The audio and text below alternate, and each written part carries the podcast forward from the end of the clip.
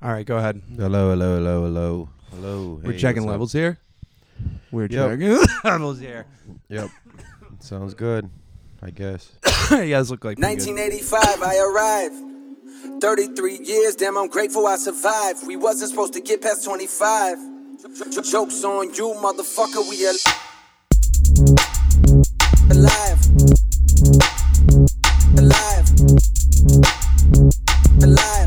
Jokes on you, motherfucker, we alive. Ah, that's some adult conversation there. Yeah. um, how's it going, man? Doing good. We're sitting out here. Uh, Josh Kabaza, Yeah. my Wow. buddy Josh Kabaza. You probably know who I am since this is my podcast. Here at Casa de Kawasa. Casa de Cabasa in San Antonio. We're currently uh, dealing with uh, Josh's son Isaiah being a little just inquisitive, I guess. Dude, it's like they have this innate sense of whenever You're gonna do something. when you try to actually do something, they're Yep. The only Oh, way man. to, to truly distract your children is ice cream. So to them, it's like, whoa, Wednesday, I'm getting ice cream. You're putting on a movie for me. I'm So- like, yeah, because I know it's gonna take 20 minutes to eat that ice cream, big ice cream cone I gave him, and then I go have sex. so cartoons don't even work anymore. Then, like, you can't just sit them down on a on no, a cartoon and get them. To, they're at the age that they know how to use the remote. So they're worse than us switching through channels. They'll watch a cartoon, and as soon as doesn't even have to go to commercial. They'll flip it to something else and watch that cartoon, and then go back. And then he figured out how to go through the um, like to search and stuff, Mhm. and go th- and go through the menu. So Dude, that's crazy, man. yeah, It's crazy, like how kids like they're the technology they're growing up with. That's just normal for them. yep. You know, we couldn't have even conceived when we were there. You know, at My daughter age. knows how to navigate through. She's four and she knows how to navigate through YouTube. She just turned for it. dude. But You since know- she was like, since she was two, she knew how to like swipe, go to the next video, like scroll. She could do all that. I'm, dude. I'm telling you though, it is going to have profound effects on how the generation coming, like their generation, like our kids' generation. I don't have kids, but you know, What do you mean? uh, the the just the environment that they're growing up in. It's going to make them to completely different human beings, like different the way they're they're going to operate. You know, kind of like their their operating systems, their programming based Because on they're growing up their with cultural technology. programming and shit. Yeah, exactly. I mean, it's just they're just going to be different. I don't know how. but It's gonna be gonna way different. Just like gonna the manifest people different. who, when they, it's not gonna mess them up. It's just like the people when they first got the radio and the news, when they first got the newspaper, when they first got the television. Right. That's a whole new generation. That's that's born now. This is bigger than all of that because this is a new. Well, it's all of that Communication in one. The internet is is everything in one. It's it's Yeah. television, it's radio, Yeah. it's everything in one place. You, just have to watch what, what what they watch, what the what what input they're getting. Yeah. You know what I mean? It, it, inter- I I don't like well they can't get on phones, they can't get on internet. I don't give them my phone when we go eat. Yeah. I don't do that. My parents do that when we go. I- Yeah. like- but I don't. I don't like. I'm like no. We're we're talking. We we. You Yeah. Don't, you don't get the phone right now. Well, also as a kid, you have to Eh. learn that sometimes you have to sit there and be quiet and let the adults talk, and like they, you have to learn that. You know that if you let them just distract themselves some way, I guess depending on what you're doing, but like you know, sometimes as a kid, you know, it's like that's the shitty thing is you get Well, I when you're a kid, you don't care about anything, you're having fun, and then adults drill it into you that you have to be live a certain way. No, it's not drilling it into him. Hey, you have to live this way. It's just like I'm not on a phone watching a movie, so you're not gonna be on a phone watching a movie. And then Right. if they ask a question and I'm having a conversation, I mean, I have a appropriate conversation in front of my kid. I'll be like, and then this fucking dude, I Right. like, I was like, fuck you, dude. well, that's why the I'm like playing know, that intro music. I mean, he's heard bad Jokes words. on you, I mean, motherfucker. We alive. He's heard. I mean, his mother curses like a sailor, so I gotta I always gotta constantly tell him like, "You work with kids, lady." it's just just like I said, "Fucking throw it away," and I'm like, "Yo, dude." I'm I'm I'm I'm the one with the potty mouth. I'm the one there that goes on stage and talks about say says bad words and says horrible shit. yeah. I was just like, but when I'm having a normal conversation with you at the house, I never cuss. I never cuss. I never say. I would say innuendo that Mm-hmm. I know they're not gonna get, but I don't cuss. And she's over here, uh, oh, I thought I told you to fucking clean the dishes. I'm like, yo, take it down a notch. so it's it's mainly censoring my wife because I know what they're watching on TV. I know what they're watching on YouTube because I have settings on there. Yeah. Well, yeah, you definitely. But you know, every new every day there's a new app that they might find out about that they downloaded that you didn't realize that they could do something with. They it. don't know about the Play Store. Huh? They don't know about the Play Store. The App Store? The App Store. They don't know about it. Okay. Well, I got a well, I got uh, Android to the Play Store. Yeah, they don't know about that. Well, you could also make their Apple ID. I don't know. I, I don't know. I don't know. I don't have kids. I don't have to worry about that shit. But it is definitely a thing you have to worry about as a parent. Yeah. Uh, I mean, you had to worry so- about that when we were little. I mean, but it was just yeah, harder. it was, harder just kind of starting though at that point. to to like porn. It was just a magazine. Right. It was amazing if somebody had a video. Yeah, So I mean, it was like Victoria's Secrets. You know, I got a Victoria's Secrets thing. You're like, let me bro, this. bro. I, we were back then. Like, I was I was jerking to fucking the nine, channel ninety nine, dude. Like, and it's like you get a titty every like See, I every never, now and then. Like you get a titty for a minute. I never had that. I the only time It was for, like scrambled titty. for a year. For a year, I had, we had HBO, and I remember my parents got rid of it.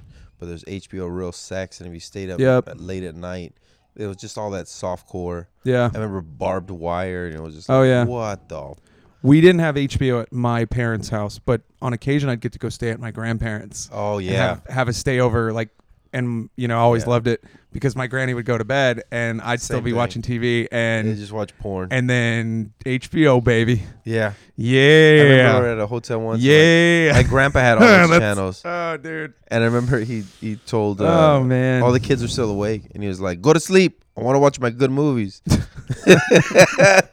and then I hear my grandma slap him. She's like, "You go to bed too." And he's like, uh, and I never knew what that meant. I was like, "Your good movies." And later on, I was Oh, like, man "Ah, your good Oh, movies." dude. I, I got you. so uh, here's a question for you do you think porn isn't it like do you think it's a problem in this like society like do you think it's like uh creating just negative outcomes that are more detrimental to society than beneficial porn in gen- just in general um, I mean, because in a lot of marriages i've this is just things i've read online just different you know research and stuff in regards to uh like porn addiction and shit. And and um in marriages it's like typically i believe a common problem like the men will watch a lot of porn and jerk off and then all of a sudden their sex life suffers and uh women get all like uh anti-porn because they think it's like making men desensitized to actual sex and this is something that I've seen on.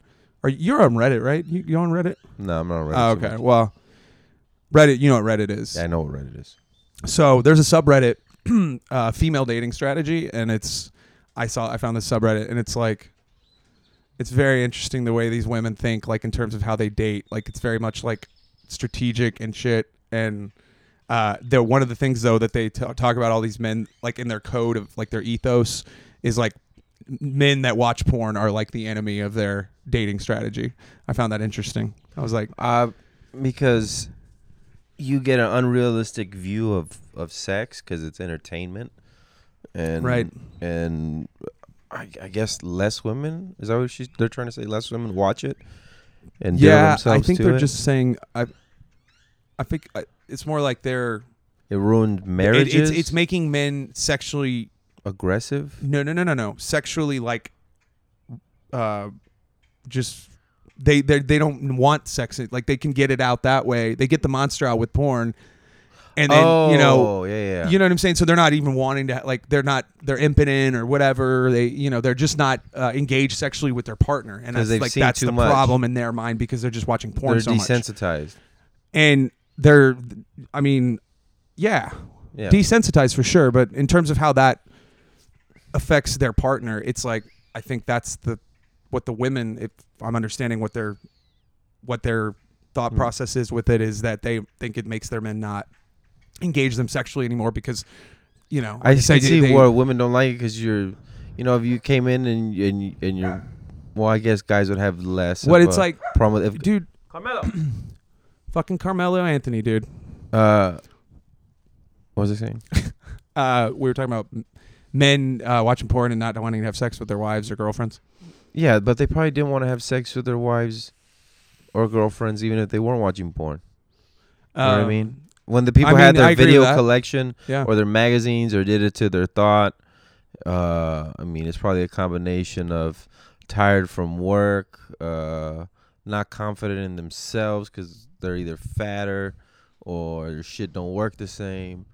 Uh, maybe they're not. or you're just tired of your wife. partner. You've had sex with them so many damn times that it's just kind of doesn't have the same sort of pizzazz as it used to. No, you just try new shit. Well, yeah, you do. You just, But- you got to be attra- You still got to be attracted. You still gotta, uh, you still got to date. You still got to flirt. You still got to. That's that's a big thing. People don't, and it's like also, you know, You got to like slap her ass every now like and being- then.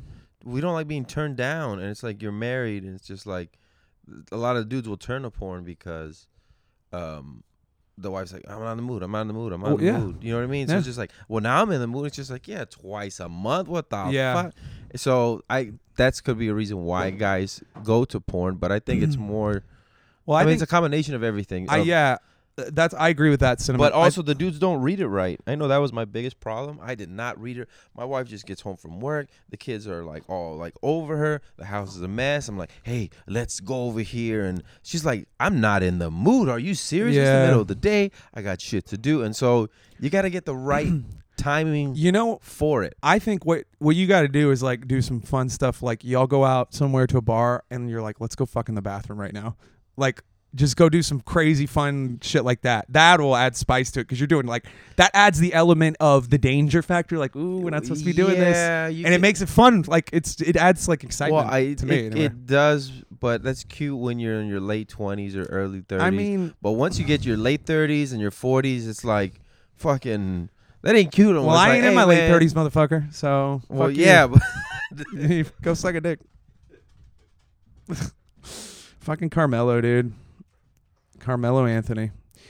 Um, I think there's the fundamental error, like in that female dating strategy thing. Like, they're not, they're not taking into account what is it that, like. I- found anecdotally so with I like my relationship, like it's always like. And Burr said this on his last special. He's like, if I've learned anything in five years of marriage, is that we're always working on me. and I was like, oh man, that resonated for me. I was like, yeah, it's like I I felt like in in maybe in general, maybe it's just my personal experience. I shouldn't generalize um, that women don't necessarily like account in their in their role in that sexual struggle in that like what it, how how could you have contributed to make it better like are you doing your best job you know could he have uh, legit gripes about things with you you know so it's like if if one side's just hell bent to, to tell say the other side's the one that's in the wrong and like that there's like we're not at fault at all then like that's what i'm like i realize as i go through things more where i'm like you say uh, you'll tell me i on stage i'm kind of authoritarian what and i'm hap- like i'm somebody has to cross the line. i'm not Somebody has to cross the line to the other side if they're not going to join the middle. It's just, all right, my girl don't like me watching porn. How, um, do I like watching porn more, or do I like being with her more? You know what I mean? I was like, you know what? I like being with her more. So you watch either a lot less porn or no porn, versus or on the other side, lady, uh, was just like, you know what? My dude is always watching porn. You know what? I'm trying to spice it up. Let's see. I'll watch with you. You know what I mean? And they watch and they and they watch Mhm. it together. But somebody has to cross the lines of what's gonna. You know what I mean? yeah um so let's get into If it and if it's really a problem, like like, or if you don't want to watch the porn, just midday, be like, pull on your pants. I'm gonna suck your dick. I'm just Yeah. like, holy shit. well dude a healthy sexual life with your partner is Important. fucking it's it's unquestionably like a non-negotiable you have to have that to have a successful relationship man No, Long I di- I, term. disagree with that. i think dude if you're not No, because eh there's two people. There's two people. If two people got together and they were just a, they just really liked each other's company, but they were asexual people, which I know people like that. They don't have sex okay for years, but they like hanging out. They like watching movies together. They like, you know what I mean? i get that we're talking about people though that like having sex Okay. i'm saying which is most people i would i would think that the percentage of asexual people that exist in the population is probably less than 5 probably I don't know. the maybe perc- like a couple of percent, maybe. I don't know the percentages. It's not much. the ma- the vast overwhelming majority of people uh, like sex. So I think it's like if you're in a relationship for a long time, I've just experienced it. I've been in a long term relationship. You know, like sex can kind of you can go through little phases where maybe you Yeah. haven't really fucked that much over the last few weeks, month, and then you'll have like a couple week period where you fuck like all the time. a bunch. Yeah. You kind of like make up some numbers, you know, like so. But it has to be there. Still, ha- there has to be like that. Ha- you have to be actively engaged in your partner, and I think, dude, um, it's like mixing it up is for sure fun, uh, and that that's I think to me one of the challenges of being a human being, or at least for me anyway, is like the idea of monogamy to me sounds great in theory and then i'm like i'll be non-monogamous or i'll be single for a while and now i'm like feeling like you know maybe i'd like to be in a monogamous relationship again but then i'll Grass get in that and then six months later i'll be grass like is greener on the other side. it's like exactly so it's like so going back to my point. It's it's not. It has to be beyond the s- the the Right. physical, the sex. sure you have to be common interests and things you like to do together and i mean the kids i'm sure take a lot of y'all's time though I mean, you don't I would- you don't okay, have time necessarily I to can't like I can't speak for everybody else, but for me, I like that I'm with somebody who's driven. Cause I'm driven. I never wanted. I grew up with a lot. I grew up with a lot of aunts who were strong women. My mom's a real strong woman, business owners. So I never wanted to be with somebody who was just like, where one of our lives or or my life would take president over like what's going on in his life that's the one that's like steering us in that direct no no no we both got to be going you know what i mean you have your goals i have my goals basically we both have our own lives but right. then we come together. You know what i mean? That No, that that's what i need. I mean yeah yes a friend we laugh together and watch movies and i mean we both i mean we argue but it's not they're quick arguments. Dude, you know, it's interesting you say that because if I was identifying one of the big factors for me that led to uh, just not working out with with my ex, with Joanna, um, it was that for a long time I felt like I was the one trying to get shit done, working. I, I mean, I was hustling, dude. Bef- bef- you know, leading up to 2015 when I left for New York from here, um, I had been like spending like three straight years just fucking killing it, and I always felt like she was kind of lagging in that in that regard, and like I was like, I wanted to be with someone because what I think for like for you and Marissa, what I would imagine is that Marissa, her by her driven nature and what she does in in her life, it kind of inspires you to be like, man, I gotta. I got to do my shit, you know, like, and, and, and you kind of inspire each other in that way. I feel like probably. So it's like if both parties yeah, are, are each other are are but it is the the interesting thing is is like you're not striving towards the same goals you're stri- striving towards different goals but you're both in in the manner in which you're pursuing those things that's inspiring to push Mhm. the other partner to want to try to you know so you're both like man I want to kick ass And you want to kick ass and let's it helps because if one falls and the other one succeeds, it doesn't hurt as bad because it's like, well, you know what, it didn't happen for me, but I'm happy it happened. Something happened for you, and it's pushing us both forward. Right. Yeah.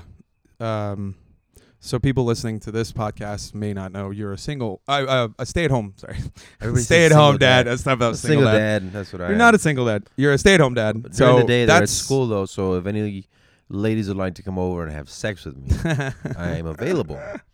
I will have coffee breath. Uh, I do not shave anymore. Um, oh man. These are the same underwear I've worn for two days, but uh, we can do whatever you'd like. No, yeah, I'm. Uh, I'm Yeah. I don't know. I, I, don't- I haven't been a stay-at-home dad for two years.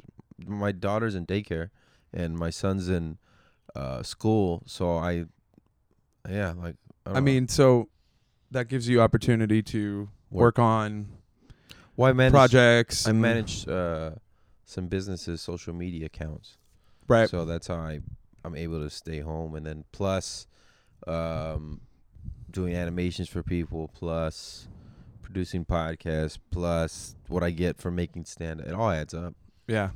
I got like four or five little hustles that all add up for enough for me to to sustain this and keep going Right. and buy new equipment.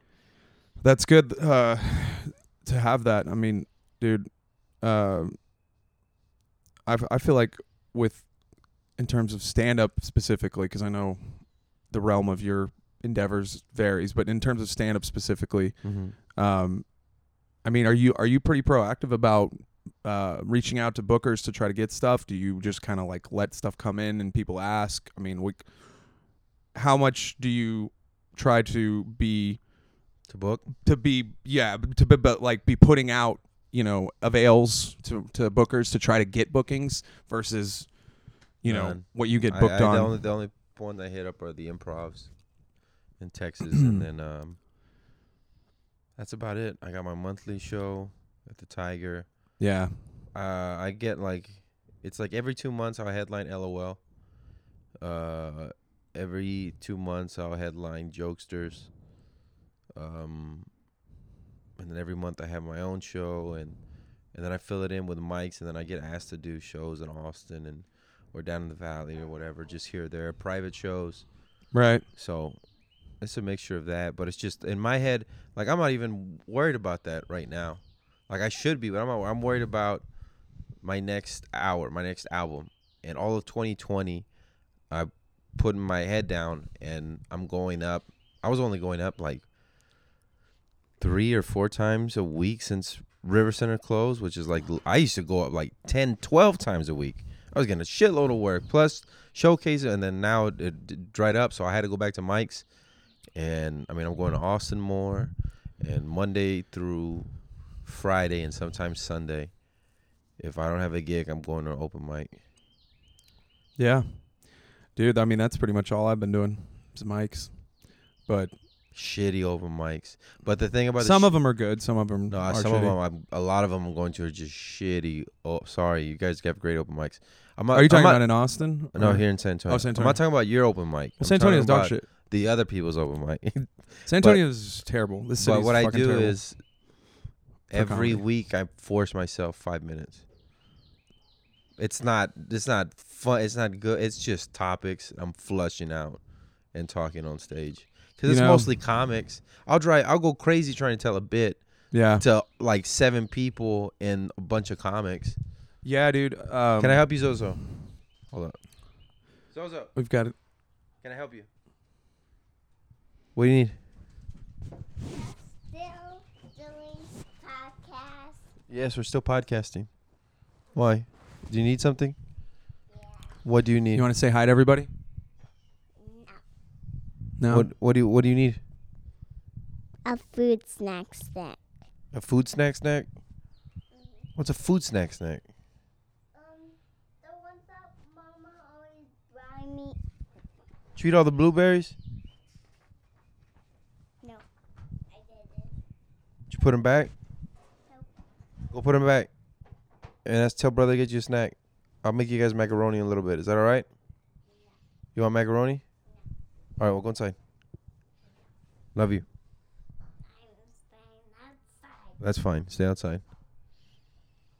Um, no, I was gonna say that uh, I think um, that's one of the things I've loved, always loved about the Tigers. That's a good spot to work on stuff. Like you've got, Mm-hmm.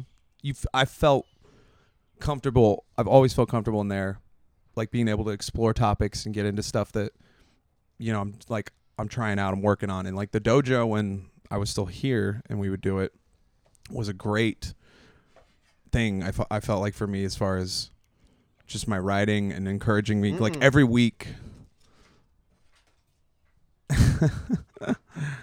You don't touch. That's cigarettes in there. You don't touch those. It's gross. um like it was like for me the dojo was always when it was like us all doing it uh it was like encouragement every week I, I was like man i gotta i need to come with something new to work on like Yeah. something to dojo you know so it's like you're you're working on constantly trying to come up with new stuff and They still do that. I just can't write. I can't write with people. i dude I, I can take it back. I can write with certain people. Hmm. I can write with certain people, but most people, I'm not. I'm not. I don't know. Like I'm. I I have an idea. I know where I'm going, and then I'd be like, "Oh, or you can." Do, I'm like, "What the? I no." I Because you're they're writing as them. They don't have my voice in their head. right It's it's not like I have to write with the most. Stop. I have to write with the funniest comedians All right, can you- ever. can you give us a little bit so we can we can talk and then we'll we'll hang out with you in a little bit Zozo, Zozo, Zozo. Vamos. You want a snack? Yes. All right, Cody, We talk take- to him. I'm gonna get a snack. Yeah. Okay. Um, you know, so you wanted to talk about last night stuff with the LOL thing, and I, I, I feel like I, I'd be willing to talk about that on this podcast because uh, I don't know what it was exactly that you were referring to specifically When they threw you off the week. off when I got fired off of LOL's week. Yes. Of the LOL week. Yeah. Um. Well, I got booked on that LOL week because um, You know the headline. Kevin saw my set. Well, yes, I do. I know Paul, but Yeah. um, Kevin had seen my set, and so he approached me after the funniest comic in Texas uh, round that I did at LOL, and was just ta- like just complimenting me and like felt the need. I like told me I was one vote away from advancing, Nice. and I was like, cool, you know, um, that's great. uh, I've never still advanced in any comedy contest ever that I've been in. in Really? In 10 years. Nope, never. Not once.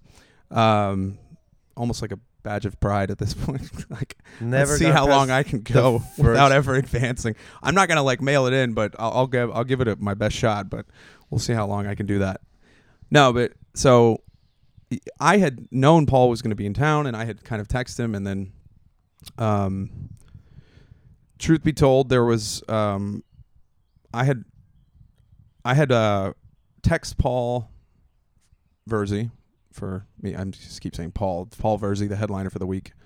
Um, uh, earlier, like a month before, and he had replied to me, but then after I uh, didn't hear back from him, I had hit him up again, and then a little bit closer to the date, and then he didn't reply to me. After, uh, and so I hit him up probably shortly after that, and we, I kind of was like expressing some frustration about just kind of like feeling like I've known him for for a good while, and he's like one of the main reasons I moved to New York in the first place, honestly. And uh, he was like a mentor for me early on, and like when I first was, you know, getting starting to get host work at River Center back in the day and stuff. And so, you know, I, I respect him? him a lot, but I I just I just expressed some frustration just about just just generally because you know. Um, it, it was more probably misdirected frustrations from something else that I You not it's not just him. No, I didn't get mad at him. I I just uh I just acknowledged him. I was like, man, you know, I'm sorry. I'm just a little frustrated, you know, and um and so I mean, but he doesn't. after that he doesn't owe you anything. no, he doesn't owe me anything. I like I said, it it was more me frustrated about comedy and taking it to a degree that I felt like I was being wronged when I wasn't being wronged. But I was also upset because I felt like even just in our interactions that I'd had with Paul, like it was very diplomatic. It felt like with him, and it, it was like, man, I've known you for for years, and I felt like we've you know we've chilled enough that you know I'm a cool dude and you know me and shit. You know, it's been over the years quite a few times. You know, so it's not like you know we just met like know, and I worked with him one week like a couple years. You know, it's like I've interacted with him a lot over the years. So just I was just a little. It felt like a little bit um like I've I've seen him his popularity kind of grow and grow and grow over the years I've known him and um you know I felt like and this was probably not the right feeling to have but I'll be honest like it just felt like he was kind of like starting to get a little bit like he's he's doing a lot of fucking shit so it's like the the little people hey man you know I Give me one second. I still respect you but this is a good guest to have. Hey, what's up? who is it What's up? What are you doing? I'm on uh, Cody's podcast right now. So are you. Oh, okay. What's up? Nah, just seeing what you're doing. Oh, you gonna roll? You gonna? Uh, are we gonna roll with you or are you gonna roll with us? What are you guys gonna do? Uh, go to Austin. For what? I got a show. Oh, what? Oh, what, what show you got? Uh, Chortle Portal. Jordan Baldwin. Oh shit. Well, what time you gotta be there? Seven. I have to be there by seven thirty, so I was gonna take off like at uh six. This is the most interrupted podcast, by the way, of of all time that I've You gonna done. go? Okay. shit. Um, I don't know if I'm gonna come back. Um, Oh, okay. Well, get put. Uh, are you gonna go to George's show tonight? I was probably yeah. Can you get me and Cody in for free? yeah, of course. All right, cool. Uh, well, the the the 7:30 is uh, sold out, but you guys are comics, so we'll just have you stand in the back. No, we're gonna go to the late show. Okay, yeah. So the 10 o'clock, like for sure, but the 7:30 is uh, sold out. No, 7:30. I'll be at Chortle Portal. Oh, right. Okay, okay. Well, shit. They, they ain't gonna pick me up. Are you, I mean, and I'll just come back to the SA. Okay. What time are you gonna pick me up? Um, what time is your first show? My first show is, is at 7:30. Oh, I guess I can pick uh, six. I don't know, Marissa. I'll see when my wife gets here. Where you? What do you mean your wife is? Oh, you, you guys. Oh, so you're at your house. Yeah, can you meet me at my house and then we'll go? Damn, you can't pick me up. Because I don't know what damn it! I don't know what time she's gonna get here. She gonna get there if, dude. I I, I, I can't uh. I can't leave it here at six, bro. It, it takes like there's traffic and shit. I, I and plus, you know, like when there's like a flat tire, I, I have to leave at least by like five or something. Yeah, I can't Five pick. thirty at the latest. Right, but I can't pick you up if I don't have a car. Oh. okay. So, but but you don't know what time she's gonna get there? Five thirty. Oh, she'll get be at your house by five thirty. Yeah. For sure. That's what she said. Okay. I tell you what. Let me let me call her real quick. Uh, I'll call you right back. All right. So anyway, um, yeah, uh, okay. I'll give you an example. Bobby Lee. I've known Bobby Lee for ten years, right? Uh, open for him. Took me to Houston Improv. Yeah. Uh, I started off as his driver, and uh, he does this bit where I have to hold a towel. I don't. The He doesn't make me do this. The club makes me do this. I have to hold a towel so he doesn't expose himself, and if he exposes himself, I had to run throw a towel him. So I started off literally as his towel boy, Huh. and then he gave me the next time he came through, he gave me a guest spot. And Yeah. then the ne- after his feature, not just a guest spot, this Right. guy named Fahim Anwar, fucking hilarious out of L.A. Mm. Uh, check him out. He has a a, a special. Um, anyway, so he um, so he, he the third time he came back, I opened for him. Mm-hmm. Right. The fourth time he came back, I opened for him, and then he took me to Houston Improv. Right. Mm-hmm. And then uh, I haven't opened up for him since. I see him every single time. Yeah. I don't ask him for guest spots. I don't. I. I, I don't. I did ask him to open for Houston this, but that's because I'm trying to get back into the club. Yeah. I was just like, I see you in Houston in March, but I'm saying, I know, even though I've known him for ten years, and I only see him like once or twice a year, or Mhm. once or two weekends a year. Um, there's like, there's a me of Texas. There's uh, I'm here in Texas. There's a me in in in Florida. There's a me in Washington. The- So Mhm. he knows like 50 dudes or Yeah. 50 comedians, ladies too, that are like me for that region. Sure. You know what I mean? So Yeah. they're not really. I mean, I'm cool with them, but Well, Bobby's not gonna be like, "Oh, I'm his friend." you know what I mean? Listen, man. I mean, he did my podcast. I- that was cool. Yeah. Listen, I I had hit Paul up, what like way way back before, like last summer is when I saw that he had been booked uh, to headline the Houston Improv, and so I had seen him that he was coming through, and I had just sent him like a text way back, kind of like, "Yo, man, you coming through." Kind of over the months, just kind of sent him texts. A text every couple of months as it was he- getting closer to the Did he ever text to the back? time frame. Yeah, he texted me back, and you know, it was like, but it was it was kind of like, you know, hey man, would love to, to work with you, you know, and it, just because he was coming through the region, I saw that, and so after it became pretty evident, like he whatever he had it covered, or he you know he he didn't need any assistance or need need me to uh, uh, work with him in Houston. I kind of just dropped it, but he got booked at LOL a lot uh, later. Like he got booked at LOL like within a couple months of the date. Uh, and so when I saw that, I was like, well, fuck yeah, okay. He hasn't been at LOL in like I think six years, seven years. So I was like, home club, fucking. That's what I'd love. I, I got to do that. So whenever Kevin came up to me, it was like the week before his week, and so I had already had mentioned to him. He hadn't explicitly told me anything like that, like saying in a in a negative regard. So I um I had told Kevin, you know, like, hey, I, I had I had mentioned to Paul, you know, I wanted I would love to open for him, you know, if if you if you don't have it, I was like, I don't know if you have a host for the show, but I'd you know I'd be I'd love to do it.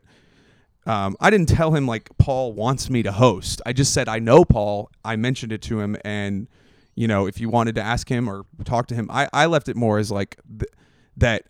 I'm just letting you know I would love the week. I'm not saying that Paul want like I'm not being like, yo, Paul wants me on the week. So I don't know if that got misconstrued somehow with Kevin because that's not at all what I meant. I meant I just know him. I would love to open for him if if the host spot isn't already booked. So, um, you know, he hit me up like within a few days of the show. I was like, fuck yeah.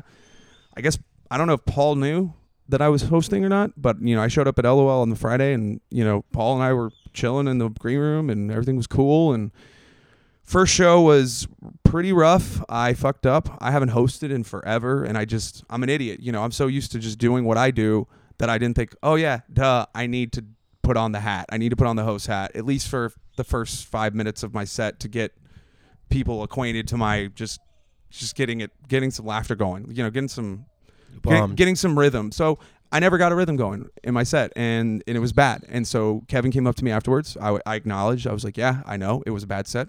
I have them. If anybody out there wants to tell me they don't, you can go fuck yourself because you're lying." So second set, I totally changed it up, and I did like I did my old opener that I've always been like my cheesy mom sneaking drinks into the movie theater thanking thanking the audience. Thank you for not going to the movie. We appreciate that. You could have done it. It was right there. You know all that shit. Blah blah blah. Had a way better set. I don't. I, I think George maybe told me that. I don't know if even Kevin watched my second set to see me have a good set or not. He didn't. I didn't see him after my second set. I never got a chance to talk to him about my second set, and so, you know, that night uh, everything seemed pretty cool. Um, and then I was asking Paul, even if he was like, "Do you want to go to the Blind Tiger?" And he's like, "Oh, you know." Uh, he ended up leaving with Suarez, and they went did some shit, I guess. Uh, so uh, the next day, then Kevin texts me, and he's like, "Hey, man, I'm sorry, I'm gonna have to take you off the week, and it was my decision, and blah blah." blah. I don't remember exactly what he said, and I'm like, I'm like. I'm like, dude, I, I just told him I was like, I, I mean, I know the, the first show wasn't that good, but I, I can't agree that the, with you on the second show. Like, I, I, it was a solid set. Like, it wasn't like I could, I could go back and play you the tape of it right now and you'll be like yeah that was that was at best I mean at the very least passable which I don't even think it was just passable. I, I'd give it a B. It wasn't an A. It was a B but it was like it was a, it was definitely a uh, above average above passable set. So for me I you know I'm pragmatic man. I've done I've hosted so many shows you know and I know how they go you know and I know sometimes you're just struggling to get the crowd going. Sometimes the crowd's in it right off the bat. You know, you know, it's, you just don't know. But it just felt like from him, like you know, it- like you know, like this is my home club. I've been I started here ten years ago. You know, it's like it just felt like uh, they came in and Bosca said something on your on last night when we were on podcasting and like how it just felt a little sterile, and I think that's kind of what it felt like too for me. And so you know, just like the just because I've never, I have never been fired from a week ever in any week ever that I've had. Never been fired off of one. So for me, that's a big deal. Like I, I took it very seriously. And so after that happened, man, you know, obviously I was a little bit down and and I think that people jumped on that. And I think a lot of what happened with the Tiger had to do with that because I think it was like people there's it's like ha ha what a bitch like he got fired and and and a lot of people I want to ask you when when did you get booked? Can you tell me when you ever got booked? You have to get booked to get fired. So tell me what when did you get booked? Like do the fuck it it for for what that for what happened at the Tiger. Not that we were that that this is the same story, but I think that a lot of that was ro- like part of what happened there and, and then I, you know I blew up and I shouldn't have and I that was my mistake but I mean that's that's something that it's it felt like it was easy for people to just pile on whenever I had some shit happen with me and then I didn't see the thread because I was kicked out of the dojo but I heard there's quite a lengthy comment thread on my antics and people brought up that shit that they brought up the fucking uh, getting fired thing, like as if that, that was even fucking relevant to that night at the Tiger. It's not. What does that have to do with it? What does that fucking have to do with any? It, that's what I'm saying. So I think it's like, um, the reasons I was fired weren't to me funny. Comedy and here's the thing: it's like you know you could be really good at comedy, but you may not be. Uh, laughter is not the same thing as comedy. like there's, Wait, what? I, I just feel like there's there's way more political things that happen in comedy than than people are willing to realize, and that sometimes it's like Oh yeah. you know, you're Yeah. just There's you're just the people that victim are- of some politics, you know. Yeah, but you can't you can't have the uh the mentality even if you are a victim, you can't which I'm not saying you are. Uh even if you are a victim, you can't have that victim mentality. You know what I mean? Of like, well, this happened because they're political, whatever. You gotta you just gotta throw your own shit, man. People aren't gonna like you and fuck it. Just you gotta find it. Well, then I'll say own I got fired because I sucked ass on the first show. boom, there you go. Um, it is what it is. I mean, I don't know. I guess I'm not funny. I don't know. uh, Well, how I often, just, uh, how often do you work on your shit? dude, how often do you work on your shit? Every day. Every day for me too. In some regard, sometimes it's just free writing. Sometimes it's more structured. Sometimes it's, you know, me, uh, just, just, just getting thoughts out just to get them on paper for some some tangible thing. Like, but, um, I, d- I've reached this point where I'm for the first time in my 10 years doing this shit uh, I've been writing more than I've been actually getting on stage, which is like it's never been the case for me. That's good. I mean, it's just it's like if There's two thing. There's two things you can control: writing and getting up. That's it. right, Every, you can't. You can't control fucking if, how many shows you get on. You can't control how your career's really gonna go. You have an idea where it's gonna go, but you can't control how it's gonna happen. How you're gonna pop. You know. So you just those are two things you can control. And then in the end, like I have the thought process of. I'm never gonna be on Conan. I'm never gonna get an agent. I'm never gonna be on J- JFL. I'm never gonna get a Netflix. I'm nothing of this shit's gonna happen for me. So knowing all that, that none of this shit's gonna happen for me, do you still want to do it? right, And I'm the answer hundred percent was yeah. yeah, I uh, I a thousand percent want to do this. It's like all right, well then either do it yourself or you know just shut up and and and, and be happy with with with what you do. I mean nobody gives a fuck. Why why should they? I Why should mean, they give a fuck they- about any of us? they What should about your career? They shouldn't. Nobody cares. They shouldn't. They Yeah. shouldn't, and they don't. I mean, you have to make them care. It's like your job to fucking mm. make it. No, you don't gotta. them I don't think you gotta make them. care. I mean, you. It's it's. I'm not saying that's your intention. I'm saying that through what you're doing, people care. Like they want to know what you're doing. They want to know what you have to say. They care about what your viewpoints If you're are, funny and interesting, which is what you're going for. If you're funny enough and you're interesting enough, then yes. Well, it's interesting that you always have heard. I mean, this is something you've I've heard from. I remember back in the day, like Ponce, and back when he was still around, and like talking about all co- all these comedians talking about finding your voice. Yeah. And it's funny, isn't it interesting? It's just like comedians don't say finding your funny, finding out how to be funny. No, they say finding your voice is what you're going for because you're looking for your personal, like unique lens your perspective. yeah, to be comedic lens more specifically, like really fine tuning it down to calibrate it to the perfect clarity of like what you're trying to say. I feel like, um, and and your perspective and your views are so rooted in deep understanding of like what you are and who you are and what you stand for on stage and why you do this because we could have these discussions where I say laughter exists for entertainment, right? Like this is what we do this for. Laughter, we're trying to laughter because it's for entertainment. Bullshit. I laugh to survive. I laugh to survive, dude. On, what's up? I know. I'm getting I'm getting real pontificating here. Yeah. What's going on? Give us a few more minutes. A few more minutes. Go inside. Zozo, go inside. A few more minutes. Go. Mama's on her way home. You better clean that up. Clean up, clean up, up. everybody everywhere. close it. clean up, clean up, everybody do your share. Used to sing that in, Whoa, he's in the back. when I volunteered with the Um, toddlers in What were, church. what were you saying? uh, laughter and why why we why laughter is a thing and why we need it uh, for entertainment sure but for to survive i like i i couldn't survive without humor You it's could. i It'd be miserable existence, but you could survive. i mean you could maybe but like i couldn't live a life where i don't have laughter as something that's is- everyday important for me like He's dying faster because of it. yeah, you could. It's just be a, a miserable existence, and uh, I'm the believer of it's uh, it's all a simulation. So I'm having fun. Yeah, I mean Elon Elon Musk would probably agree with you on that.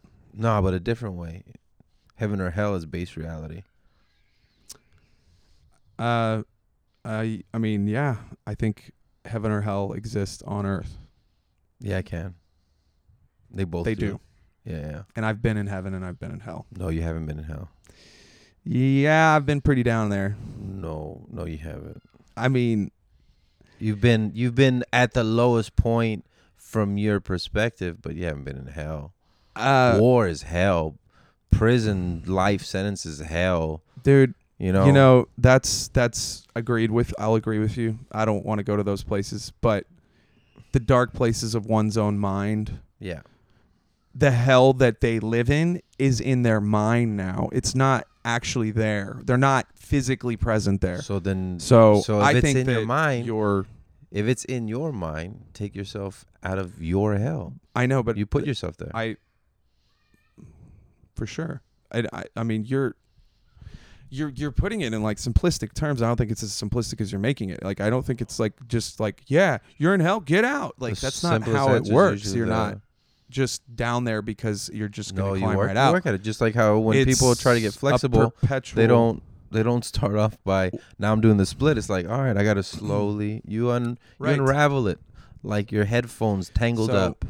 Yeah, So it's gonna take a while. you know, It's not simple, but momentum. it's a little bit. Yeah, yeah. momentum. It, but here's the thing. Here's the thing. Like, when, let's when say it, when it rains, it momentum- pours. Momentum and growth, right? Yeah. Good things usually, right? Are they though? what about if it's bad momentum? And what about if gonna it's like cancerous growth? Yeah, know, that's what I was gonna say. It's like then it's not good. So momentum and growth could go in one or the other direction. But I'm saying when they're going in one direction, just getting it stopped. You can't even start the other way. You have to stop it from the direction it's still going, Correct. and then start back the other. way. And then you got to like go through the So uh, you know. So look, so so you I feel like right now in my life, sorry, is where I'm like I stopped it, and now I'm going back the other. But I'm just like yeah. ah, you know, trying to get. So it's like it, there's there's momentum to be still gained to get into, you know, uh, back into. It goes back to the two things you control: writing and going on stage. Yeah, I mean, That's it. I think the thing with going on stage though is that if I have, I mean, maybe I've been writing, but maybe I just fucking don't like anything I've written, and I don't want to do it, Imagine. And I'm like, I can't get enthusiastic about it to get on stage. and. Imagine if this is a brand new, uh, I said a brand new simulation, a simulation, right? A brand new version that they don't know Cody. Nobody's ever seen Cody do stand up, but you still have the memory and thoughts of doing stand up. Then proceed from there. No. So wait, the, the first part. Start again dude. with all your knowledge. Start again. The first Joey Diaz said this on his podcast. Your first ten years of stand up is spent spinning your fucking wheels. I spent two years trying to get to the Laugh Out Loud Comedy Club, right? Mm-hmm. And then I got in, and then uh, I worked for them for three years, and then for a year and a half didn't get booked. Then I got in again and was working, and then 2019 was the least I have ever been booked, and it Right. went down. So it's like you keep climbing that. So I'm sp- I know I'm spinning my wheels. What other clubs am I? Yeah, I go with other headliners to other clubs, but they're not calling me up saying, "Hey, you want to do a one nighter? Hey, you want to feature? Why? Because yeah, I'm- I might be funny, but they got like five or six other people in that town they're Right. just as funny. They believe maybe they are, maybe they aren't. I don't know. You know what I mean? So why why go and extend the hand to somebody who doesn't live here, who's not gonna come back here, who's uh, y- you know you know what I mean? Uh, I mean, yeah, Because think I, know. don't know what I, think mean. I think I kind of get what you're getting at. Uh, My whole point was just start over again. Fuck, because you're not gonna quit. no, yeah. Listen, I'm like, I haven't. I have all this material, dude. That's I've the one- written. I've That- written. That's the one thing me, George Orwell said. That whatever, because we like to talk about you, it makes us feel good about ourselves, and so we when we that, that's the one thing we always say. He's like, well, he's not gonna quit. You know how you get that feeling? There's people who are just like, even if they're good, it's just like, I don't know. I see their habits right now. I feel like they're gonna quit. Nobody ever questioned if you're gonna quit. It's just dude. it's gonna take you a long time, Cody. It's gonna take you a long fucking time. No, you know what, dude? Th- this is what I feel like. My first five years was a steady ascent. I did the same thing. You know, I spent two and a half years working to get a first host week, and then started getting host work. Started getting showcase shows a lot more, and started getting those. Uh, we're doing midnights and you know, building, building. Blind Tiger started building, building, building. You know, uh, writing more and more, writing got to New York, man. Uh, six months, first six months, wrote probably close to a half hour of shit, and then I hit a plateau, and then the plateau I've been on, I've been on it for years. But Years. what bad behaviors did you start to do during that plateau? I what mean, good behaviors did you Uh, stop dude, doing? I'm not dis- I'm not saying that that's not a big part of it. But what I'm saying is that getting past the plateau is something that I've in, I've found to be very difficult. It's like when you work out and they say, you know, you Have you passed or it? whatever. Have you passed the plateau? I feel like I'm ready to I'm right there. I'm like I feel like I'm at the end of it and I'm like there's something that needs to click. There's something that's not clicking for me right now that needs to click and when it does, You're trying too hard. it's going to maybe so.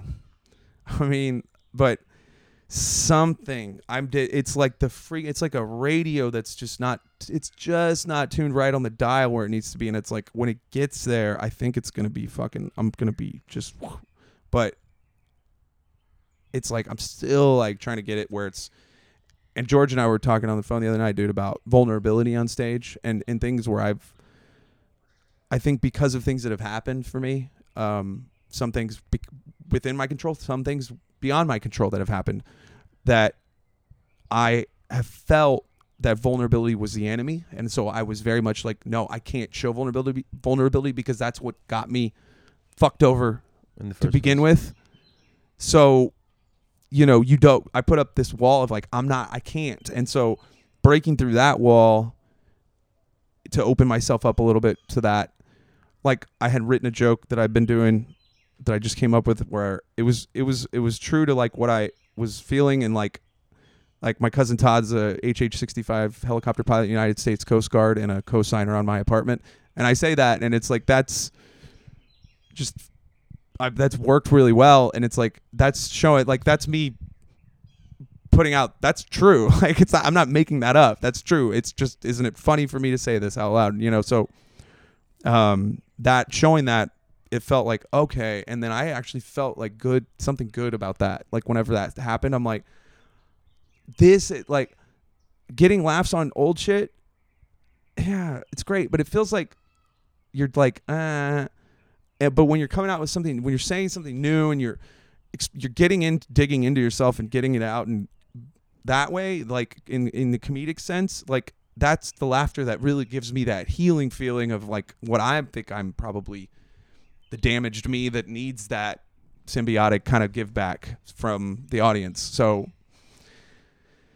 uh, I don't know, man. I think I'm, I think I'm right there. I know I have all the tools. I know I know how to do this, dude. I know how to do comedy. I'm not.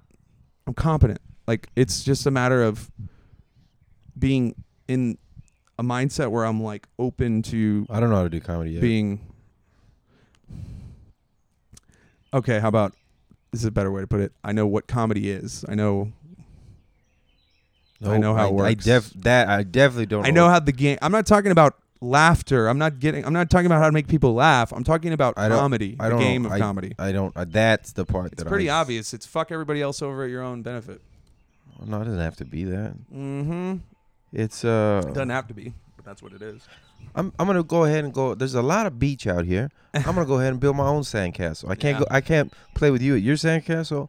I'll just build my own, and Well, that's that's what we I mean, we can do because somebody else gets Harvard graduates create their own jobs. Not really. I don't know if that's true.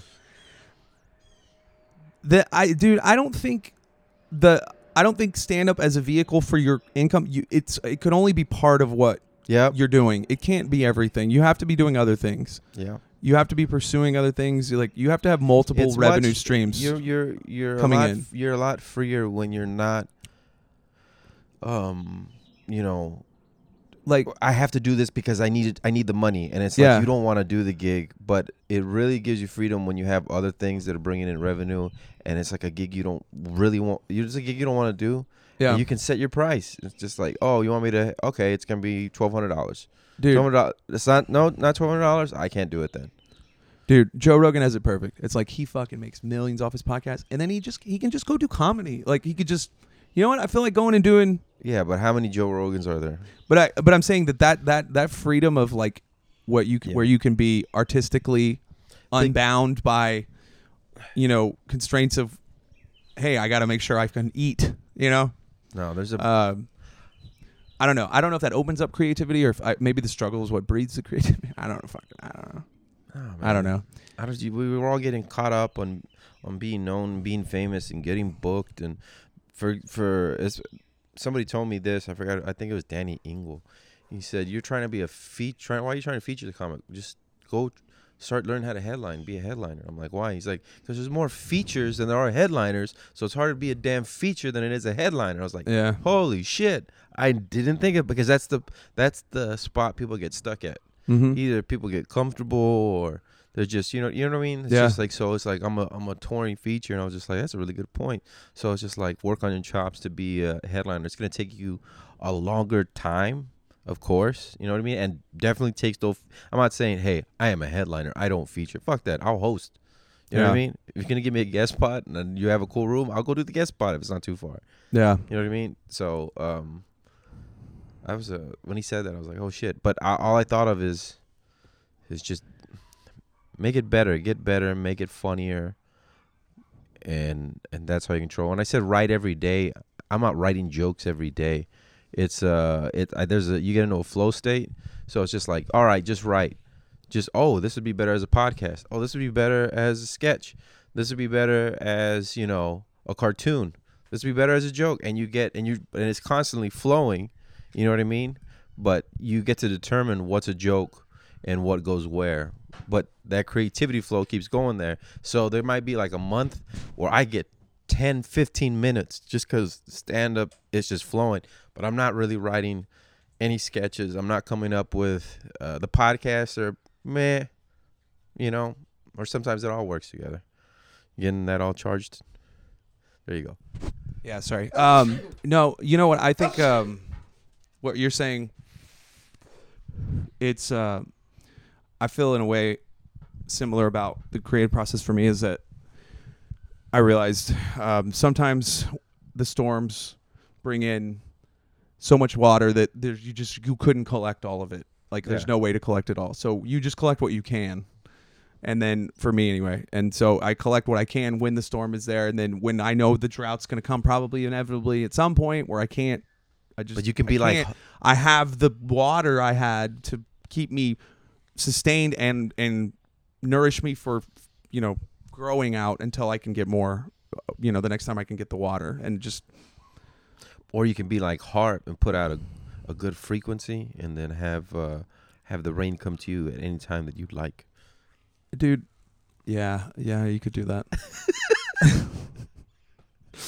man yeah i just yeah man i i like i like i like doing comedy but i like doing comedy at comedy clubs i like performing on shows like real shows like it's fun and i enjoy it and it's brings me happiness. I'll do it wherever. and it's like when I I, don't did- get that for a long period, it's like ah. I told Travis this. I told this guy, uh, this other comic that's very famous, just like us.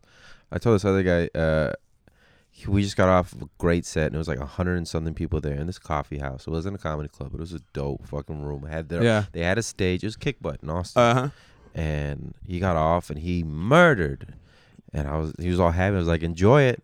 And he was like, what do you mean enjoy it? Because he thought I was being an asshole. Like you suck. Enjoy it. I was like, no, dude, enjoy it. Because we only get audiences like this every six months. And he was just like, oh shit. And he's like, man, you kind of sucked the fun out of it because I thought I was like, no, you're supposed to soak it in. He's like, no, I do now.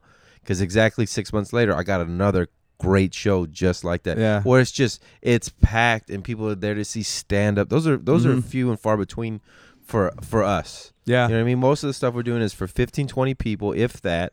Yeah. And they're barely gonna. And but if you can make those people listen, it's like you're running with with weighted vests or something. You know what I mean? You're you're Dude, yeah. learning, and if you can make if you can crack them, Man, I got, You'll- dude, I got murder uh, everybody. I got one of those what are you last year. doing? little girl? Go inside.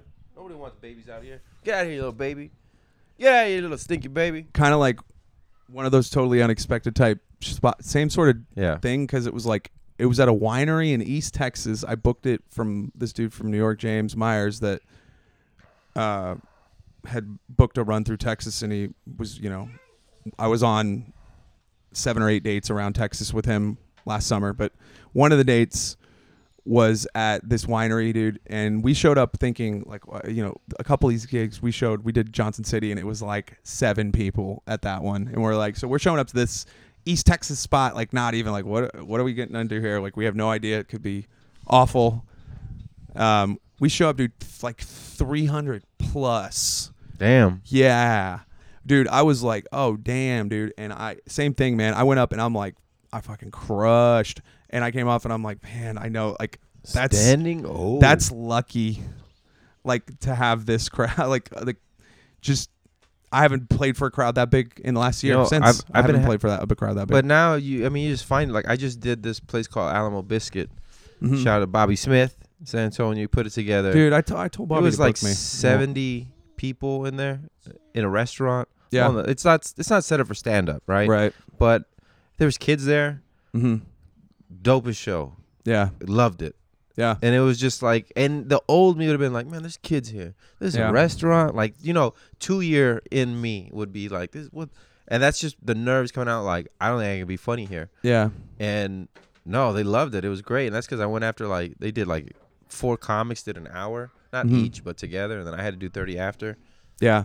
You know, say what you will about conservatives and Republicans, they can at least take a joke. You can go after them and they'll laugh. You go after liberals, ooh, they don't like that. Like left wing people, you- they don't like to be attacked. no, they can. You have to go after them either. It either has. To, there's no has to be midway. more creative. I don't know. It's yeah, just- subtle and creative, like oh, like oh, oh Yeah. nice jab, or totally overboard where it becomes ironic. It's just like I know you don't mean that. I know you don't. Yeah. mean that. There's the only two ways. The joys of fatherhood. You know what? Uh, when I was, they asked us what we wanted to be when we were little. Like I'm talking about like fourth, fifth grade. So what's that? Twelve. Right, Yeah. Uh, no, that's like nine, ten, nine, ten. maybe eleven. He 11. said, yeah, okay, so nine, ten, yeah, yeah. And they asked everybody what they wanted to be, and it was like astronaut, basketball player, and I was just like, I want to be a dad. Oh. And I remember that- I got laughed at. No, I, I seriously, I, I was if I was rich, if I had money, If there was a girl here, she'd be going, oh. if I had money, if I had money, uh, I'd probably have like six or seven kids. Not by now, but total. If I had money, Dude, that's a lot of kids, man. that is a lot of kids. Um, I still that don't know just if I, I still don't know if I ever want to have kids, man. Why? I just don't know. Um, I feel like I probably will still like want to at some point. I think I will because I think I'd be I think I'd be a pretty good dad, man.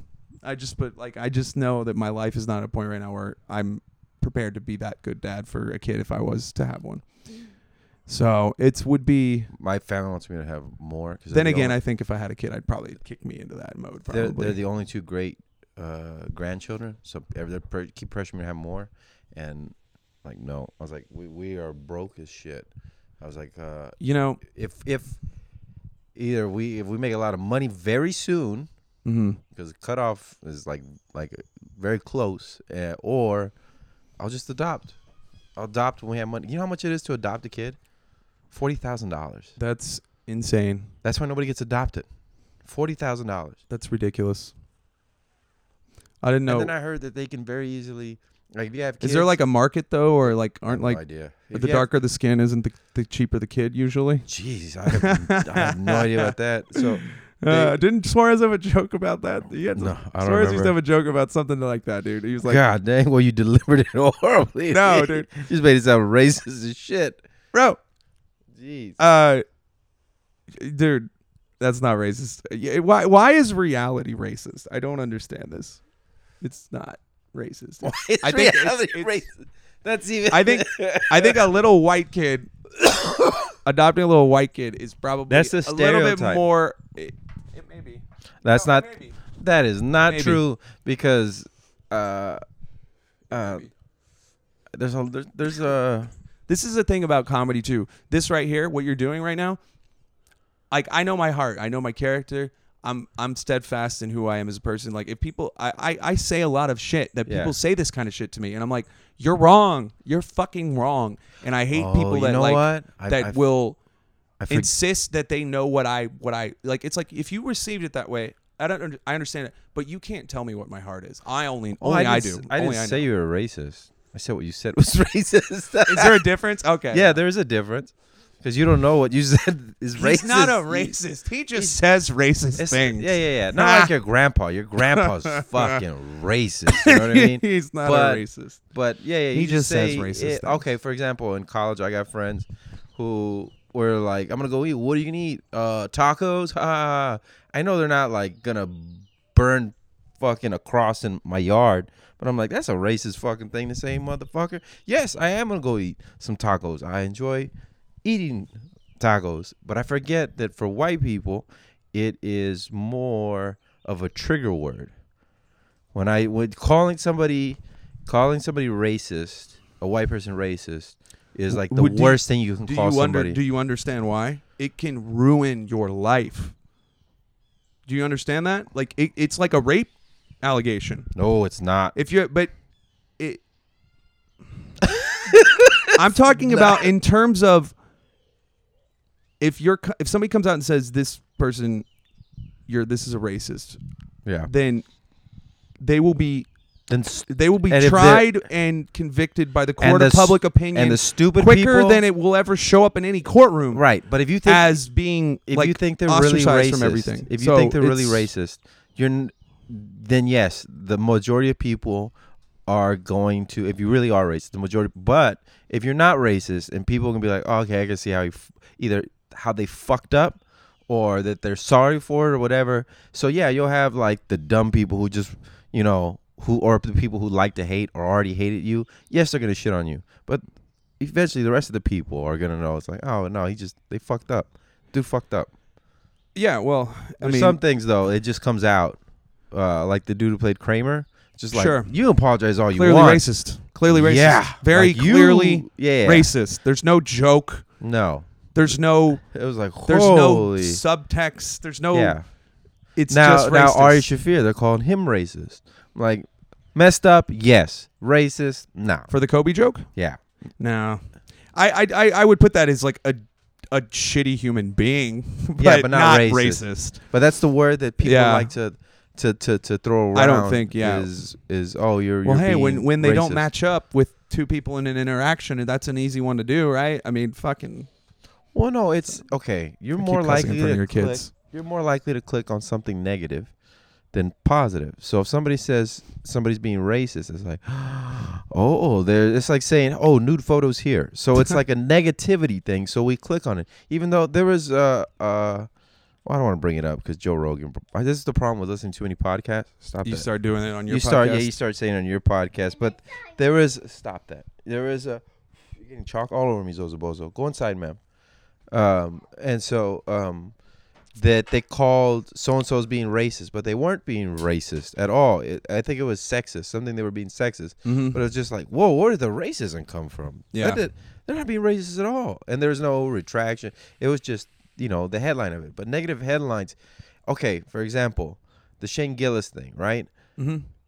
The SNL writer, The right? the guy who's gonna be gonna be an and he got fired because And he, got made some joke about yeah, it- Chinese people on his podcast or something. Yes, and he was saying he was saying ra- using racial slurs. So I saw a bunch of stuff on that. Right. Meanwhile, it was the first uh, Asian American to ever be a full Asian American because I know it was Rob Schneider, but full Asian to be on SNL. Never in 44 years. Right. Mm-hmm. Nobody can tell me that dude's name at the time, but everybody knew Shane Gillis. Yeah. Why? Because we like to point at people who are doing worse than us. Yeah. And we're like, see, see, he's not. Oh, good, congratulations to you. You're better than me. So I'm. Not, I don't really want to pay attention to that. But you, you're worse than me, and I need to take you down a peg Yeah. because I have, have a crab in the barrel mentality. And the only way to make my building bigger is if I tear yours down. And so you got to have the. That- why do you think I said earlier?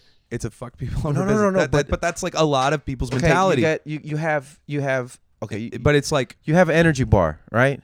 You have only a certain amount of energy. People are gonna tear down your stuff. So what you can do is try to um, tear down theirs as well, what you're spending your energy, or as they tear it down, you just keep building it up. You keep building it. If they tear down a certain part, build around it. Build. You know what I mean? Yeah. Like just you only have this amount of energy, and you say you're saying I'm this instead of attacking you. I'm gonna take that 10, 15, 20 percent energy that I was gonna use on you, and I'm gonna use it on me to get better yeah. to build this out Yeah. because it's just it's it it's just it you're fighting against yourself you're screwing yourself up Yeah. You know, I'm a I'm a pretty big purist as far as comedy goes when I I I am against banning anybody from stage. Let them go on stage. Let them say what they want to say. Like people will be outed eventually if they are truly shitty people. And the people who are decent people even if they're misunderstood at points, you know, if you give them a chance, you might understand them more. But like I would never say like anybody should be banned from a stage. Now, if you're, you know, uh, talking about an open mic situation, like whoever, put up whoever, you know, like don't say this person can't come to this venue at all ever, like because they said the wrong things or whatever. That's what we're doing here. We're do- that's what we're we're all we're all trying. all of us are constantly testing boundaries and trying to figure out where they exist, where they are, and what we can do and what we can say, and where the boundaries are with our audiences that we can cross. You're or cons- you're, sometimes, but you're I think you're concentrating too much on the minutia of your of your city or your um scene or whatever and it's like all right that one mic whatever I'm they don't want me because you didn't like what I posted on Facebook it's your mic I won't go yeah, You know what I mean? It's just like don't again, don't put any type of energy into that. And if they all ban you, all right, cool. I, I got a mic. And if you have good stage time, I don't give a damn. Comedians are gonna go and they're gonna either if you have a show, they're gonna work for you because you're gonna pay them, or they're gonna get on that mic. Unless you're like yeah, like a, like you did something where it's like that's a felony, right? Or you did something where it's like this dude is. Well, you, if you insane. committed a crime, yes, Yeah, this dude is probably. I get that, but again, but it's- short it's- of that, it's it's until we it's start doors- arresting people for It's if shit they say on stage this again. side, and you know this type of group, this type of people don't like me. Don't go through there. Create your own door. Create your own sandcastle. Well, there is also a mentality of a comedian on stage that we all have of we want to make everyone laugh. And so I like don't. you don't want to make everyone laugh? No, Who do you want to you only want to make part of your audience laugh? no. I, I would like when you I want find, the you no, don't no, want no. the whole audience to laugh? I want when I find my audience, I want them all to laugh. When I find my audience, I'm But talking there's- about an audience, not your audience, an audience. That's what don't I'm you want to saying. make them all laugh? Isn't that the goal? Is that not the goal? No, no, no. If for if they're for example, like sometimes you'll have a, a bad set Right? But it's just like, and you heard the comment before you destroy with some hack, racist, homophobic BS. You know, it's just Mm-hmm. Sure. it's bad, and they destroyed. And you go up there and you're doing your bits, and they're like kind of chuckling. It's just like, I don't care if I make you people laugh because I already know you're dumb. You're dumb. you may not care, but that doesn't mean you're not I know what to to try I- to get them I know what laugh. it takes to destroy in that room. I know what I got to say, but See, but like, that's like I think that's limiting yourself because that's like saying uh, my material can't do well in this room because the other someone else's shittier material did well. That doesn't. I don't think that you like you you. I I don't think you could even compare what you do to them. You have to be like, this is my thing. I own my set, my Right. act. And I go up, and it doesn't matter what the person before me said. It doesn't matter if, if this room is like procl- has proclivities towards that sort of thing. I should probably still be able to make them laugh with what I'm talking about if it's a good Yeah. a good I- joke, that- that's what I said. They're, You know, they're, so they're I- chuckling at me. right? But it's not everybody laughing. It's like sixty percent of the room, seventy percent of the room. Laugh. I'm not saying the whole room is like this, but there's a large chunk that's just not. You know what I mean? Just man, you like some hack crap. I know, Shit. I know, I know what to say because I've done it before. I've done it at open mics where I'm doing my set. You know, now I said jokes and I'm like, all right, I'll give it. Maybe they're not that funny, but I know what you want, and so I'll just be like, man, y'all have y'all have been eating pussy. Ah, and I'm like, yep, I knew it. That's exactly what you wanted. and it's like I did that for so many years. It didn't help me because when I was bombing in a real situation and I went to that and they still didn't laugh, I'm like, oh, it's me. I'm not funny enough. I'm not clever enough. I'm there's something I'm not bringing across for you to see for for that audience, right? Versus a bar audience where you gotta shuck and jive to make them laugh. You know what I mean? There's there comes a point where it's just like, all right, now I don't care if I make. That's what I'm saying. Not everybody do I care to make laugh. Right. Makes sense Um, now. Not I'm not being like fucking up my own ass. Like I don't. I do it for me, and that's why I like comp. No, I'm not saying that. I'm just saying sometimes you know what you need to do, and it's just like I don't want to do that. That's why, honestly, man, for me, all things being equal, I'd rather go up on a show and not have no inkling of anything of how the comic before me did. If I'm not, if, you know, if I'm a host, that's obviously not in a hosting, but if like I'm featuring or showcasing and I'm not, you know, That I like to not know what the person before me did or like how the watching the- audience reacted. I have no basis of anything, so I go in with my shit pure. I'm not in any way having myself be kind of having those thoughts where you're like, oh, they're laughing at this, and I'm almost like not like I want to do that, but I'm like almost like, should I do that? You know, it's I like used- I don't have any. I used to do that. I used to do that. I'd rather just do my shit that I want to do and I'm still gonna either have way. no inkling of what either way, I'm gonna anybody else do. did or I'm gonna do it my way. at. But I, I, I read the room. And that's something that Jay LaFar told me. He's like, "You're very funny. You just don't know how to read the room." I was like, "I know how to read the room. I just ignore it because I'm doing my stuff." He's just like, "You can't do that. Read the room, dude." And I'm Yeah. like, "All right." So I started, I started doing that. I started having better sets, and it wasn't that I changed my my set. It, I it's not even that I changed my delivery. It's uh, how I how I pre- how I um how I presented it. And when I say delivery, I didn't. Uh, I, I mean like I still said the same thing, but I I the the cadence might have been a little slower. yeah, You know what I mean? Or or I wouldn't have been. I I, I you cuss a lot less. You you learn. Oh, you know what? I need to be clean. If I see a bunch of middle aged white people, I I make it clean. On, let me let me answer this real quick. yeah, man. Uh, I don't know the subject of comedy uh, audiences and what I okay. what you're what I you're told looking. I, I told uh I, get over here, Zozo. Sorry, dad voice. I had to use dad voice right there. You heard I it? had to, you had to use dad voice. That's that's dad voice. That that's was not dad voice. That's not daddy voice. No, it's dad that's voice. That's dad voice. That's like, hey, I don't. I can't, Daddy voice is fun. Dad voice. I can't see you. Where did you go? she was just going around the house, and I was just like, hell no, get over dad here. Dad voice is oh shit. Yeah, her eyes dad. got her eyes got big, and she was like, ooh, go Ooh, over here. yep. That's that's a I sensed it too. I she was behind my head, and I was like, wait a minute. yeah. Uh, go ahead. Oh, uh, what was I mean, saying? I just oh, I was this is just what saying told- that I I this is what I told Raul. I told Raul, uh, I'm seeing it differently, where it's like the audience now is is my the. I'm a either like a conductor or they're my instrument. More like a conductor, where I'm conducting the audience. But it's the instrument where it's like, yeah, I'm gonna do the same jokes, but some nights it's like, I know how to play piano, I know how to play guitar, I know how to play drums, I can do that all night, right? And those are different audiences. But then sometimes they're like, here's a banjo, here's a saxophone. I don't know how to play those instruments. Meaning, I don't know how to get my jokes across to this audience, and I'm trying to play that, and it doesn't come off well.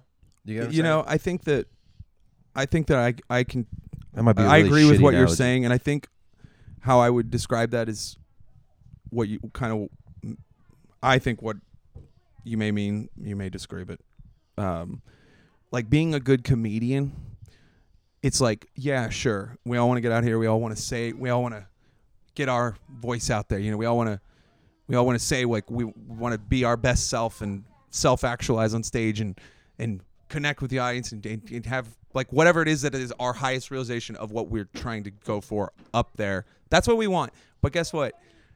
Being a good comedian means knowing that in a, in order to ever even do that. I'm, I'm, I'm podcasting. Oh man. Alright. this is this is a fun one. This has been a fun one. Uh, in order to do that, um, you have to know that you have to do what you need to do to get to be able to make that connection, and if that requires you to read that room and understand how to how you you'll never you're, if you can't even connect with the audience at all, how are you going to get across anything you're trying to say? You just got to know that there's you got to be able to be a comedian first before your message is ever going to be heard. I guess is kind of the what I'm, but or whatever it is that you're trying fail, to do, fail whatever hard. you're trying to achieve. Fail, fail hard, fail often. Learn to love the failure, and you'll get better from it. Yeah, and I think you'll get better if you understand that. You know, sometimes like what I wanted to do on that LOL host gig, first show, I did what I wanted to do. I didn't Yeah. do what I knew I needed to probably do. Read Second the- show, I did what I knew I needed to probably do. Guess what? Way better show. You know why? Because I was cognizant enough of Well, knowing what I need, what I needed to fix. It's different because it's not your show. It doesn't say Cody Odell and Paul Verzi. It says called Paul Verzi. So it's not your show. You ju- I and I never said it was. I'm I know you did All it. I'm saying is that the difference between those two sets was that me recognizing that, like, I'm I'll I'll do anything if it's funny. I don't. I'm not gonna say that I'm not like I can't do this joke because I'm hosting. Maybe I can. Is it funny? Does it work? Do I does it come in the in the right rhythm in the set to make it work? Ever- All those things.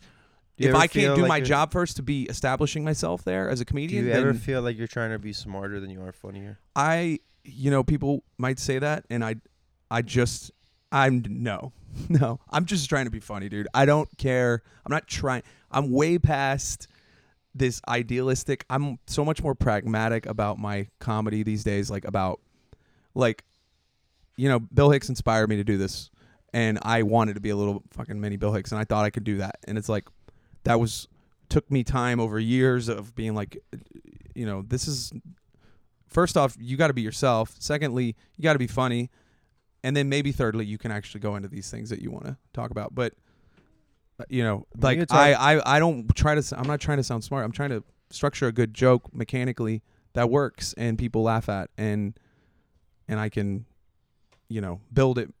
Hopefully, if it's an idea that I could expand it, you know, into a longer idea, because you know, I think growing this growing a bit, you know, seeing a bit kind of take form, um, kind of like Raul's, uh, you know, grenade, or his his firefight, you know, story, Yeah. the the viral one. I saw that bit over, you know, a few years at LOL as he would do things and like, and it kind of formed over that time into this like awesome closer, seven minute long, whatever it was, you know, piece. Story. And yeah, and it's like that's I feel like a great just building it and then you get it out there and then it's great if if it is great and then you you know you you keep going. You know you what uh D, was it you said Diaz?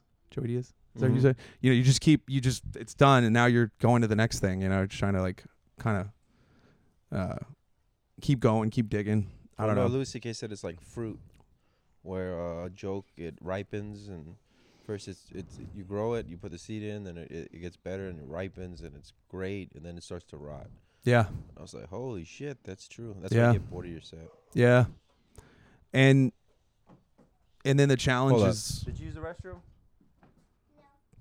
All right. I think when that happens, what you see a lot of like old, just kind of road dog headliner guys that you'll see work work in BC and now, and- clubs. And, now they're you know what? And they're now- they they're just hung on to jokes that had rotted, and and that's well, no, not necessarily. Not necessarily. a lot of them did. There's a lot of really good headliners, touring comedians who nobody knows who their name is because they're they're not, you know, social media savvy or whatever. Right. They're fucking hilarious. But the problem is that they stupid. But they're getting their chance now with uh, Dry Bar. What's up? Are y'all still podcasting or what? Yeah. Yeah, bro. Oh, okay.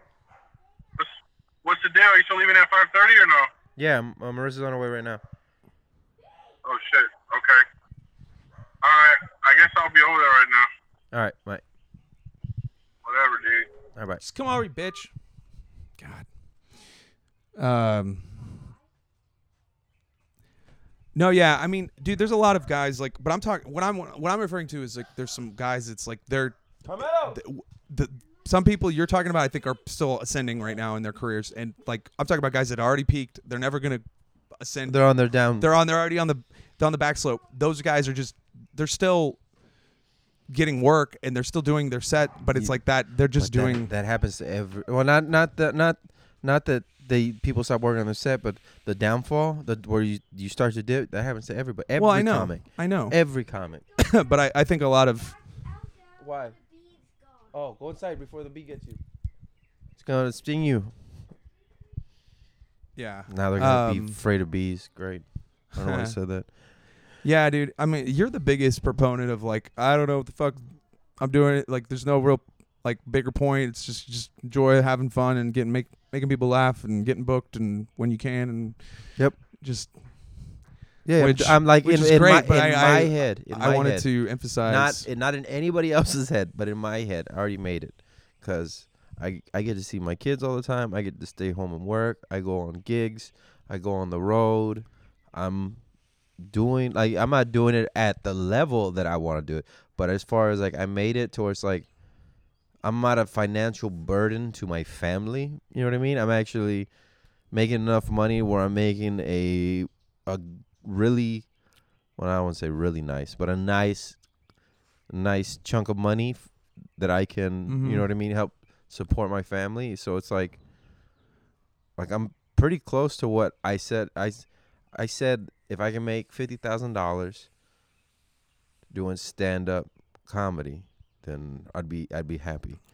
And I'm close to that. It's not through stand up comedy. It's through a bunch of other th- things, but you know, I'm still doing the stand up. See, and my viewpoint is so different. Mine is if I could realize my fullest potential as a comedian, Oh, that's what you strive for. that's that like money will come. I know it will. I just I don't if I worry about the money, then I'm But fucking you don't- I'm fucked. I have to worry about Here's the the problem. craft, you don't really. choose. You don't get to choose if you're great. People don't. Dave Chappelle did not choose. I understand that, but gr- that doesn't mean I can like I don't maybe I'm not great, dude. Maybe maybe all of this will end up being all for no, naught. I'm not saying there's. but There's to me, comics who are I, great. My goal is whatever my greatest is for Yeah. me. Uh, that's what I want to be. I want to be that. Whatever the best I can be personally. I know I might not be as good as Raul. I know I may not be a Chappelle or Bill Hicks or any of that. I want to be the best I myself within me, my voice, and really Yeah. establish myself and let those things that I want the the ability to to live from it. If I'm doing it that way, I know it's gonna be it's gonna be there because I'll, I won't have to worry about like I'm I'm I'm it's it's working and it's and it's connecting and like there's so many people out there making a living from this shit, but like I I never have done it for the money. I don't think you've ever done it for the money. So it's like I'm not. I think I wanted to say this because I've said this earlier, but um, when I talk about like w- laughter and why we laugh and what's important about it and why it exists, even you know, for entertainment is what I said earlier. You know, I think it does for entertainment for sure.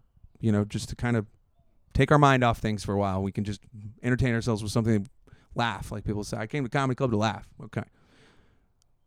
But I think laughter, in a much deeper sense, exists for survival of all of us. We have to have it to be able to survive. And I think it exists for a reason. It doesn't, evolutionarily speaking, it exists for a reason. It had to be a survival thing because, you know, especially if we're talking about when we're in, living in caves and like if I'm the smaller male, uh, you know, there's a lot of males out there that could fucking kill me in a second. I had to be able to figure out a way to fucking survive.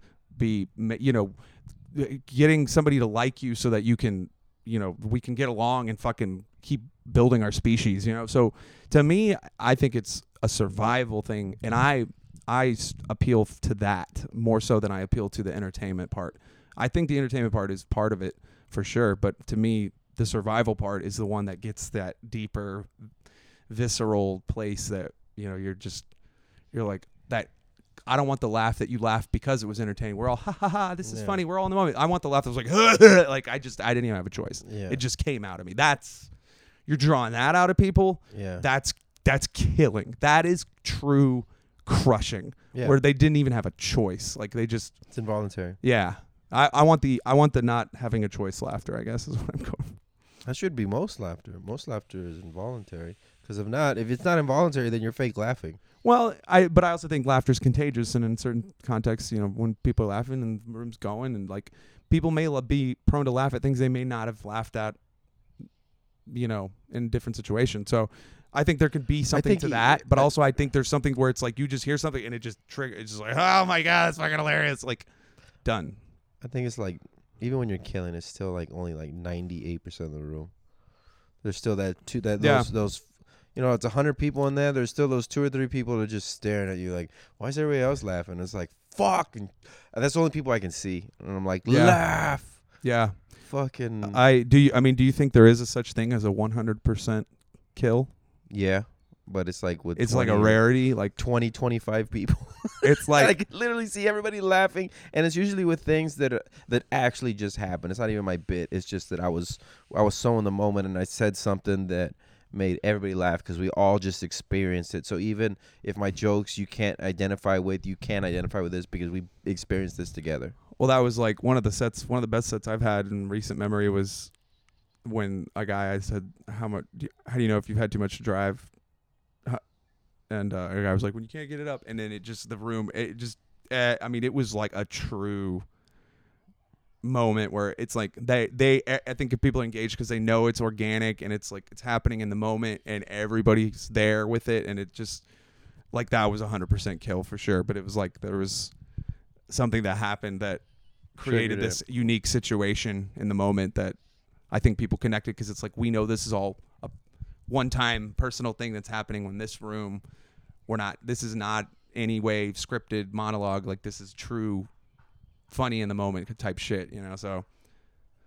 And then, but then I took that story and I could tell that story on stage now, and it's funny telling Yeah. the story.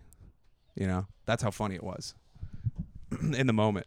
Because I'm like, I wouldn't normally talk about things that happened on stage. I do. I, I, stage. I I say it like after the jokes. I'll, I'll I'll say the joke, and then I'll say if, if it happens something funny in another another place, I'll be like, I said that I've so I've, I have two specific jokes where I'm like, I said that I I even say I said that joke in Austin, and then I go on with the rest of the joke, what happened after the show, and then there's another one I said uh this uh, this guy in the back in Houston, and then I say what he said. You know what I mean? Mm-hmm. So I've done that where I break down.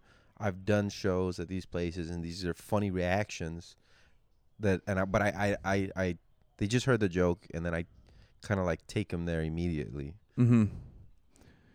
I mean, instead of bringing it up. Like one time I was at a show, you know what I mean. So it's just like you heard Yeah. the joke, and I'm gonna tell you the response because you might have been, and and sometimes, and I've done it before in other jokes, but sometimes that might not have been the response that I've gotten from anybody, but I know that that's probably what the majority of people are thinking. Yeah. So then I address it through the response of a past audience member that never really happened. And they're Mm. like, whoa, I was thinking that. I was going to say that, but now I'm glad I didn't because I saw how you flipped it. yeah, yeah. Um, I definitely, dude. Uh, with with what uh the laughter you get, dude, like it feels good for me to unlock something in an audience. Like I, if you if an audience is hot, that's one no, thing. I don't. but Feel, it- I never feel like I unlock anything because that audience allows you to make them laugh.